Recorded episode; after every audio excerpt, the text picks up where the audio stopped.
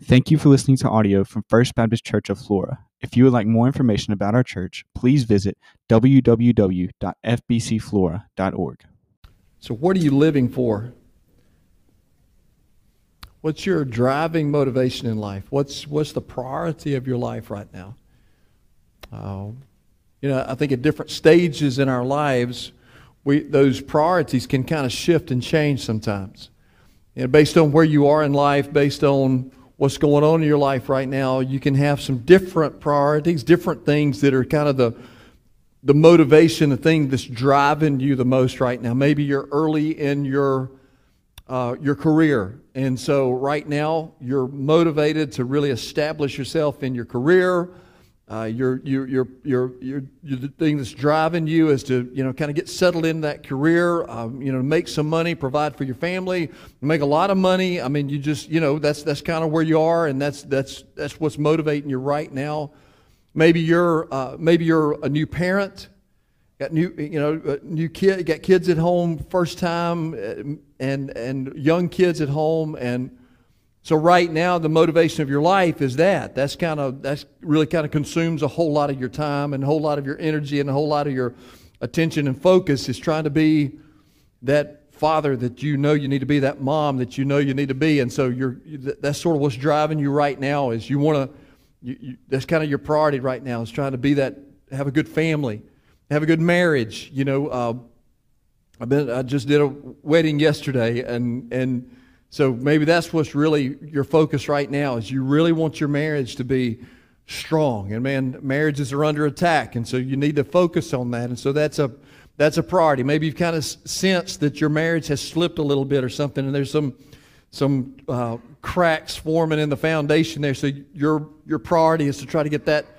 get your marriage strong again, and that's a great great thing, great thing to be concerned about and, and make sure that you're doing. Maybe you're, maybe you're still in school. You know, your, your focus, your motivation is I, w- I want to finish school. I want to finish high school.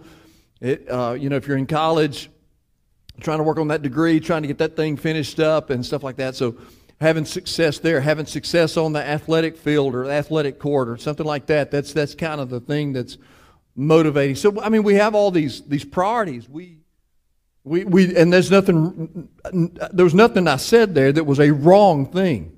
There's nothing I said there that was like, oh, you shouldn't do that. I mean, there's, there, it's okay to have those priorities and those motivations, but here's, the, here's, here's something I want you to grab onto. When you give your life to Christ, and, and a bunch of us here have done that, when you give your life to Jesus and you come to know Christ as your Lord and Savior, your, your priorities change. And again, I'm not saying that that you have to give up your desires to, you know, to be a good athlete or give up your desires to be successful in your field. Give up your desires to make a lot of money. I'm not saying that those things are wrong and when you give your life to Christ, all those have to go away because certainly we know people that are very great Christ followers, great Christian, godly people that are very successful in their careers, in the business world, and they make a lot of money, and, and or people that are in the in the, uh, uh, in, uh, in the academic world or people that are in the medical world or uh, the athletic world that, that are strong Christ followers. And they're leaders in their field. And you, we, we know that there are people that are very wealthy people that, that are strong Christ followers. And they know why the Lord has blessed them with their wealth is so that they can support the the work of the kingdom of God and things like that. So I'm not saying that all of th- those things are are wrong and that you have to give all those things up. Here's the point that I'm trying to make. It's just that the the top priority of your life has changed. And everything else comes under that priority. Everything else comes under the priority of making much of Jesus. Y'all, excuse me just a second. I got a mint in my mouth, and I'm about to spit it out while I'm preaching. So, um, there we go. All right, so that would have been really embarrassing, as if that wasn't embarrassing. But anyway, uh, so when you give your life to Christ, it's that the top priority of your life changes. And the top priority of your life is summed up in the title of the sermon for today. The top priority of your life becomes making much of Jesus when you give your life to Christ. And everything else, being a great athlete, being a great student, being a great business person, being a great whatever, a great parent, a great husband, a great wife, all of those things come under that priority. That one's got to drive everything in your life, making much of Jesus. Now, if you remember First Baptist Flora, hopefully you've heard those words a few times. Uh, it's, it's kind of our, uh, our motto, our purpose statement. Uh, when I got here two and a half years ago, the staff, we started talking about wanting to have something that we could just kind of grab onto. Some short, succinct statement that would be very descriptive of what we want to do as a church and what we must do as a church. And so we came up with this, and this kind of became our, uh, our, our, marching orders. This, this, these four words, making much of Jesus, encapsulate everything that we are trying to do as a church. It's, it's, and it's, it's what we must, must do as a church. Because when you're making much of Jesus, you're doing what the church is supposed to be doing. Number one, you're reaching people who are lost. And we're never going to stop doing that. That's why Wednesday a week, this past Wednesday, we were in revival. But the Wednesday before, there were a hundred people, a hundred people who showed up that Wednesday night for refresh and prayed and then hit the streets and went out, went door to door right here in Flora, Mississippi, telling folks about Jesus, knocking on doors, talking to people about Jesus. And five people gave their lives to Christ that Wednesday night. Because when you're making, yeah, that's cool, man. I'm just telling you. And when you're making much of Jesus, you will never stop telling folks about Jesus. We're never going to stop doing that. We can never back away from that. But we also, we, we tell lost people about Jesus, but then we disciple those who know Christ. And that's why a bunch of y'all are in discipleship relationships. Why Mark and I have been working so hard this year, Mark especially this year, on really getting people plugged into discipleship relationships and meeting together on, on a regular basis to talk about what it means to walk with the Lord and helping each other do that. We have to do that.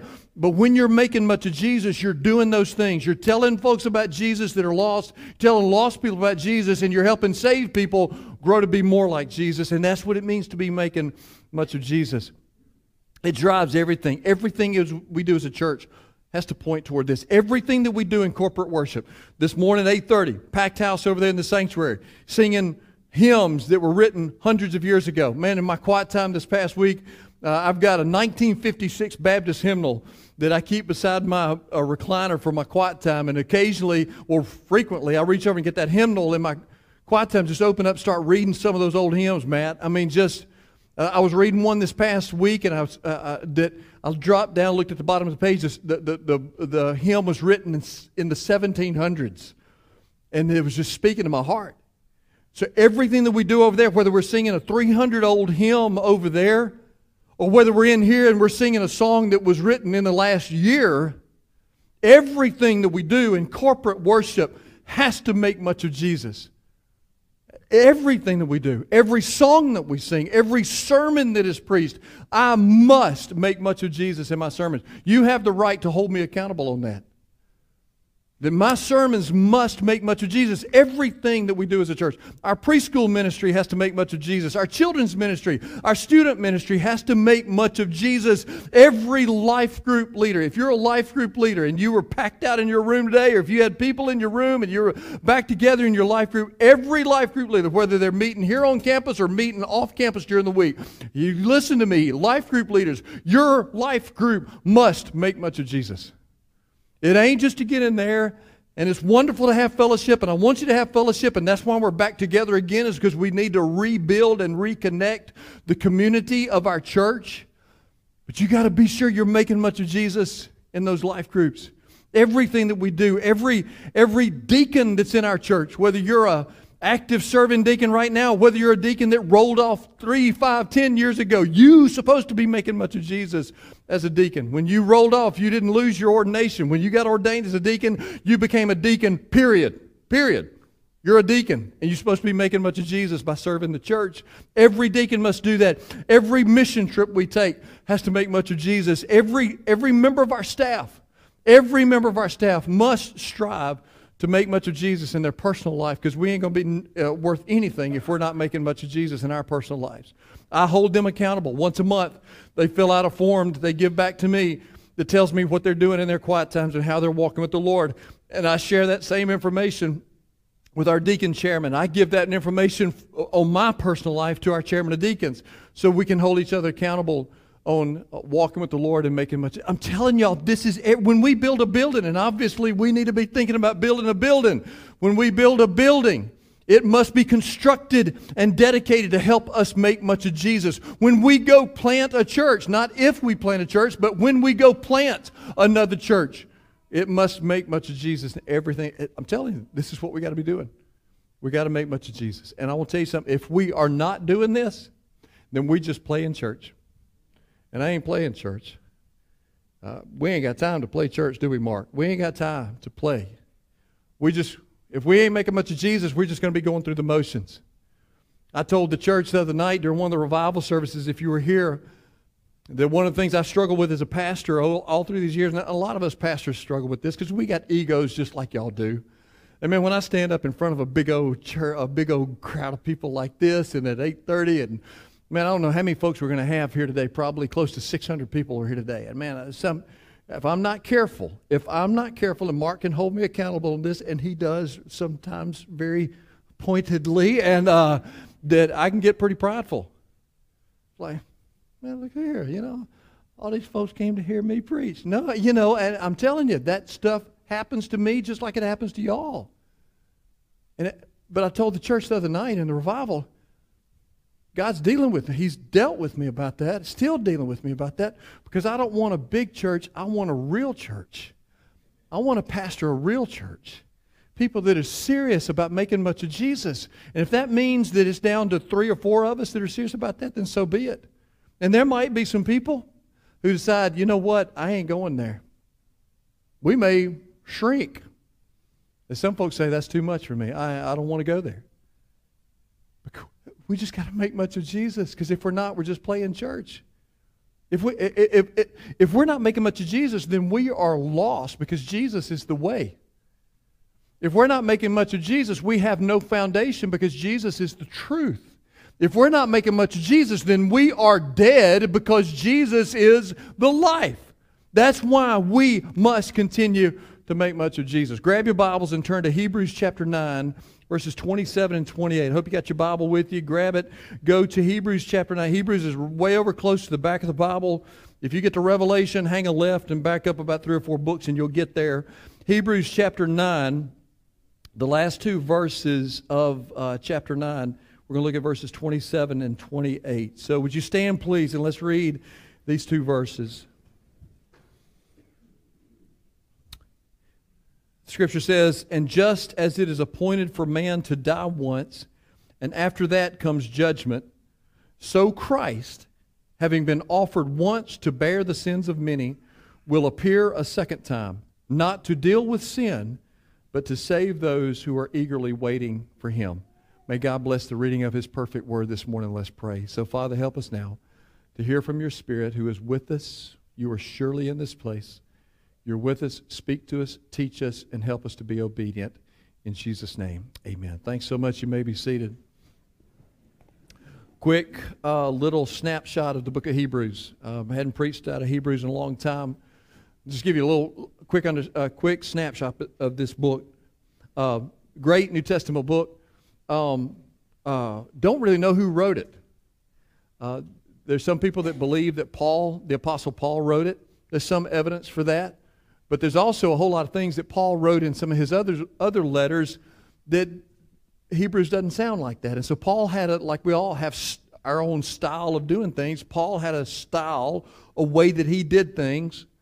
And there's some things that are similar in Hebrews, but there's some things that are really not very similar at all. And so the jury's kind of out. Maybe the, some of y'all might think the Apostle Paul, and that's, that's, there's a whole lot of people that think that. Some people that think maybe um, Luke wrote it. Same guy that wrote the Gospel of Luke. Some people think that maybe Luke wrote this book. I, I kind of lean that direction But still, the jury, but that still doesn't, that doesn't matter. It's not like, well, we don't know who wrote it, so it doesn't need to be in the Bible. No, it is the inspired Word of God. It's supposed to be there.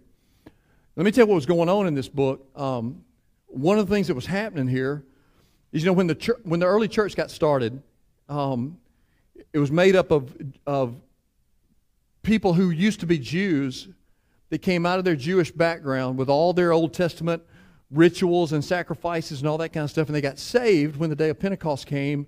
Holy Spirit came, they gave their life to Jesus, and the church was born, and so they came out of that Jewish background. But what was happening here in the book of Hebrews is the uh, they were getting persecuted. The, the, Jew, the former Jews were getting persecuted by the present Jews. Because the present Jews, the people that were still Jews, were going, Y'all are not, y'all are not doing what you're supposed to be doing.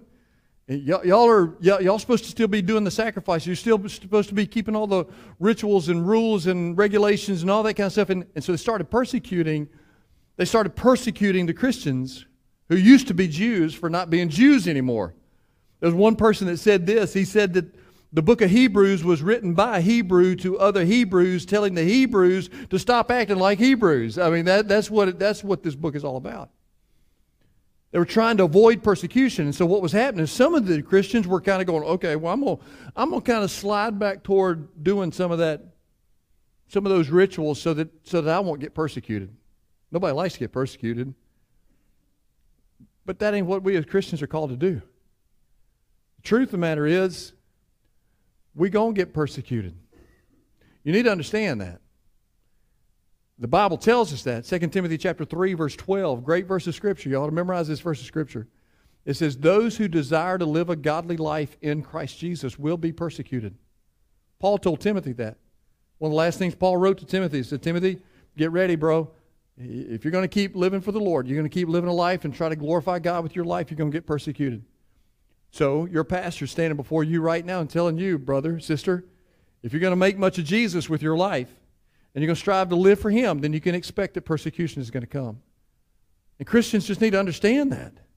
That that's and but and so Hebrews was written to try to help these people prepare for the persecution. This is a great New Testament book, and the writer, whether it's Paul, Luke, or whoever, wrote some things to warn the people about some things. Warn them about persecution. Expect it. Get ready for it. Also warning them that they need to uh, uh, don't harden your heart. There's a verse in, in Hebrews that says this Today, if you hear his voice, do not harden your hearts. That's a great word for right now, for you and me today. If you today, in singing these songs that we've been singing, and you today in your life group, or you today right now as the pastor's preaching, are hearing the voice of God as he speaks because he still speaks, then don't harden your heart. Don't go, I don't want to hear that. I don't want to listen to that. I don't want to respond to that. The writer of Hebrews talks about the writer of Hebrews warned them, don't stop meeting together. Don't stop going to church. Now look, this is a good word for us today. I told the 830 crowd this. I'm telling you now. This is, you, you look around. We were having to grab chairs everywhere we could grab chairs all morning long. And it's probably going to be like that for a long time. So some of you are going to go, you know what? I'm sick and tired of that. I'm sick and tired of having to try to find a seat in this place. I ain't coming back. Well, uh, that's your prerogative, but you'll be disobedient to the Word of God. Because the writer of Hebrews says, do not forsake the assembling of yourselves together, as some are in the habit of doing. You know anybody that's in the habit of not coming to church? He said, Don't give up meeting together. Don't give up meeting together. Don't care, don't care how uncomfortable it gets. Don't care if you have to sit on the floor. Don't care if you have to stand up the whole time. Don't care if you, if you have to get chairs every time you walk in the door. Do not give up meeting together. This is so important. The writer of Hebrews talks about that. You want to know how you, how you get ready for persecution? You want to know how you are serious about church membership and church involvement? You want to know how you can. Uh, uh, be sure that you're not hardening your heart. Keep doing this. Keep making much of Jesus in your life. You keep making much of Jesus. You won't care about being uncomfortable when you come to church. You keep making much of Jesus, you, you'll be ready when persecution comes. You keep making much of Jesus, you'll respond in obedience when the voice of God speaks to you. Keep making much of Jesus. So that's the application for this message, very simply, that every Christ follower should be making much of Jesus in their lives. Every Christ follower should be making much of Jesus in their lives. That means that he's the top priority. Remember? Back to the very first of the message. He is the top priority of your life. Everything else comes under that. So, why? Why should we keep making much of Jesus? There's four reasons I want to give to you today. Number one, reason number one is this because everyone has an upcoming appointment. Why do you need to keep making much of Jesus? Because every one of us has an upcoming appointment. It is appointed a man wants to die. Appointed a man wants to die. Now, look, I'm not trying to be morbid, not trying to be depressing, not trying to be pessimistic, but the stats are in, and 100 out of 100 people die. So, I mean, it's it, that everybody's got an appointment coming. You don't know when it is, but that appointment is coming it's, it's going to happen. I got a, I got a flyer. I got a flyer in the mail. It went to my mailbox a couple of days ago, a few days ago, and I opened it up. There was one thing in my mailbox that day, one thing, and it was just a flyer. It was just a card, and it was from a, it was from a local funeral home, and they were running a special, a special on cremation. I mean, you, I mean, you got it. And here's what happened to me. I took it in the house. I put it on the counter. Vicky always gets mad because I leave that junk on the counter. And I put it on the counter. And this is what happened. I was standing there I went, hmm, that's a pretty good price. You know, I mean, I started thinking, that ain't bad, you know. Uh, because guess what? My day's coming. My day's coming. Might be today. Might be 20 years from now. Your day's coming. Everybody's got an upcoming appointment. And, and that, that word appointment, that appointed means you got a reservation. You got a reservation. You you you got a, a, a, an appointment that is waiting on you. And you go to a restaurant and you make a reservation. If you something happens and you can't get a babysitter or something like that, you can call up and cancel your reservation. You make an appointment at your doctor's office, not feeling good, make an appointment, but then you start feeling better. You can call the doctor up and say, you know, I'm going to cancel my appointment. Let me tell you something this appointment that's coming can't be canceled. You don't get to cancel this appointment, it's coming. You better be making much of Jesus because everybody's got an upcoming appointment. That means if you don't know Christ, if you have never made much of Jesus in your life, then today is the day you need to give your life to Christ. Because you got an appointment coming. You can't cancel this appointment. You got one life to live, and you're living it right now. So that means you got one opportunity, this one life, to determine what are you going to do with Jesus. And if you've never given your life to Christ, and today is the day to do that. And if you have given your life to Christ, then are you making much of Jesus? Because this day's going to come and then it's going to be over. Don't have any opportunity after that. You better be making much of Jesus. Why? Because you got a upcoming, everybody has an upcoming appointment. Second reason is because everyone will face the judgment. Everybody's going to face the judgment. It is appointed man wants to die, and after that, after that appointment, comes judgment. Everybody. Everybody. That judgment is coming. I want to tell you something. There's no intervening status between the time you die and judgment. There's no reincarnation. Not going to come back and get a second chance. There is no purgatory. There, there's a very large religious organization that believes that there is a place called purgatory. There's no place that you die, after you die, you go there and you hang out there and hope that there's some people that are still alive that are going to pray enough to get you out of there or going to do enough good works to earn your way out of there, or to give enough money to the church so that you can get out of that place called purgatory. It, there is no place like that. I remember when I was at another church and a young guy died. He was in his 20s, early 20s, dropped dead. He, his appointment was in his early 20s. He dropped dead on an oil rig in the middle of the Gulf of Mexico. Called me up and they said, Hey, would you help with his funeral? I didn't even know the guy. And I said, Well, yeah, I will. And so I went over to the funeral home a couple of days later when they got his body in. And I walked into the funeral home that evening for the visitation time. And he was laid out over there in the casket. And I walked in, and there were candles burning all around the room. Candles burning all around the room. His mom came up to me in desperation, tears in her eyes, and said, Please, please, please, go tell everybody that you know to pray for him.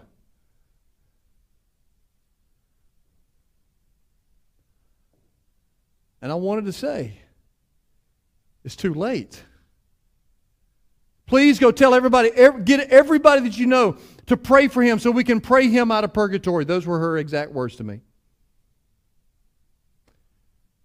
It's too late. That ain't going to happen. Because you die and then you face judgment. That's it. You got one life right now. You got an appointment coming, you're going to face judgment after that appointment. Now, let me explain this to you. Be very careful. I want to be very clear about this. Everybody, listen to this.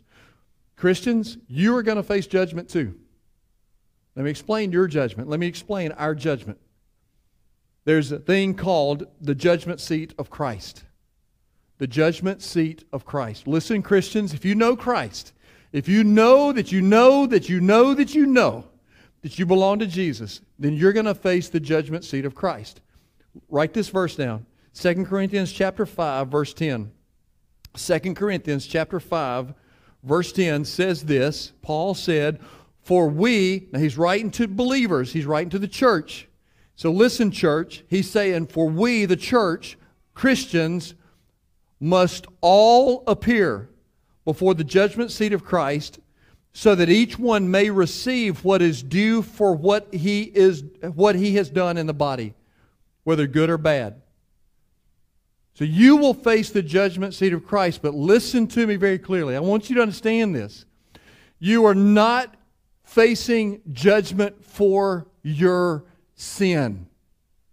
Do you understand that if you know Christ, y'all, this is why there's joy in the house of the Lord. This is why we can rejoice in the Lord, is because if you know, this is why it's so awesome to know Christ. Is because when He died on the cross, He paid the price for your sins. He took the judgment of God upon Himself so that we don't have to. Amen, church? If there's ever a place that you should have ever said amen, it's right there because you're not going to face, I'm not going to face judgment for my sins because Jesus has already paid the price for my sins. I'm not going to face that judgment. Whoo, man. That's a great thing right there. You, so, what do we face judgment for then, John? You understand, when Jesus died, the Bible says that he drank, he drank the cup of God's judgment for you. So you and I don't have to drink it. I mean, he drank it down to the last drop. Every bit of God's judgment for our sin was poured out on Jesus. That's why it was so horrible. That's why he hung on the cross and said, My God, my God, why have you forsaken me? Because he was taking all the judgment of our sin upon himself. So then, John, what are we going to be judged for? You're going to be judged for how you living for the Lord right now. That's where the judgment comes. You are going to face that judgment. You're going to stand before the Lord and you're going to face judgment for how you are making much of Jesus with your life right now. So, and you, why? Because you're going to get rewards for that. You're stacking up rewards in heaven for how you're living for the Lord. So there's going to be different people with different levels of rewards in heaven. Yeah. You're still going to be in heaven. I mean, yeah, that's wonderful, but there's going to be different levels of rewards based on how you are living for the Lord. I heard a preacher say one time that the life we're living right now is the time that you're building your report card. You're building a report card. You stand before the Lord and you're, you're going to present your report card. This is how, now we're not, we're not saved by our good works. You understand that? We're not, you're not saved by being a good person and living for the Lord. But your rewards in heaven are based on how you're living for the Lord now. That's why you ought to be making much of Jesus. Because you're going to face that judgment as a believer. Another judgment is this. Listen to this Revelation chapter 20. Here's the other judgment the great white throne judgment.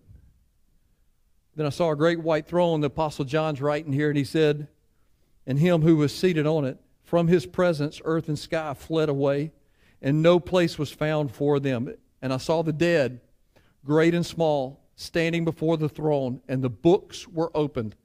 Then another book was opened, which is the book of life. And the dead were judged by what is written in the books according to what they had done. And the sea gave up the dead who were in it. Death and Hades gave up the dead who were in them. And they were judged, each one of them according to what they had done.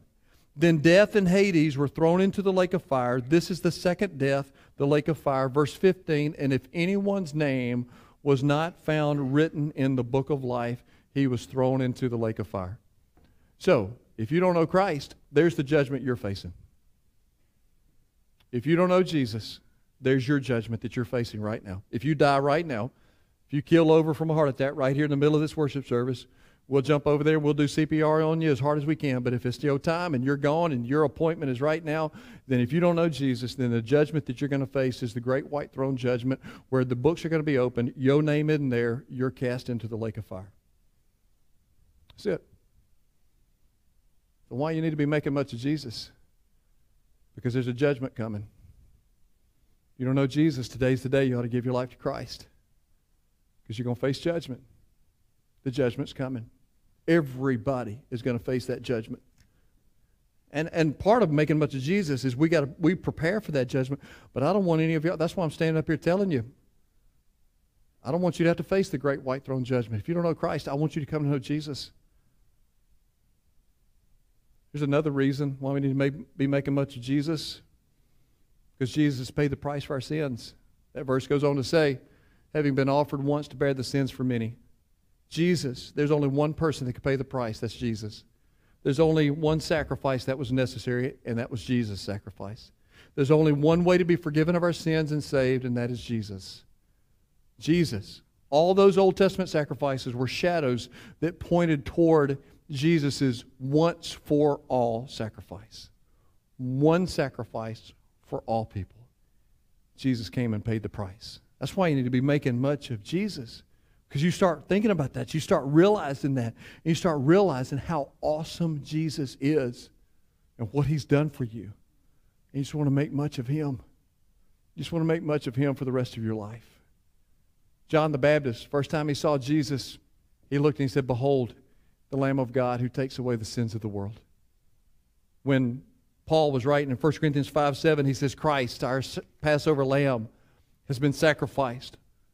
The Apostle John wrote in 1 John 5 6 that Jesus came by the blood of his sacrifice. Peter said in 1 Peter 3 18 that Christ suffered once for sins, the righteous for the unrighteous, that he might bring us to God. Man, Jesus paid the price. Why you want to make much of Jesus? Is because Jesus paid for your sins, and finally, because Jesus is coming again. That's why we need to be making much of Jesus, because that last part of verse 28 says there that Jesus will appear a second time. He is coming again. Man, when I was a kid, growing up in uh, Cleveland, Emmanuel Baptist Church, uh, we had this gospel quartet in our church.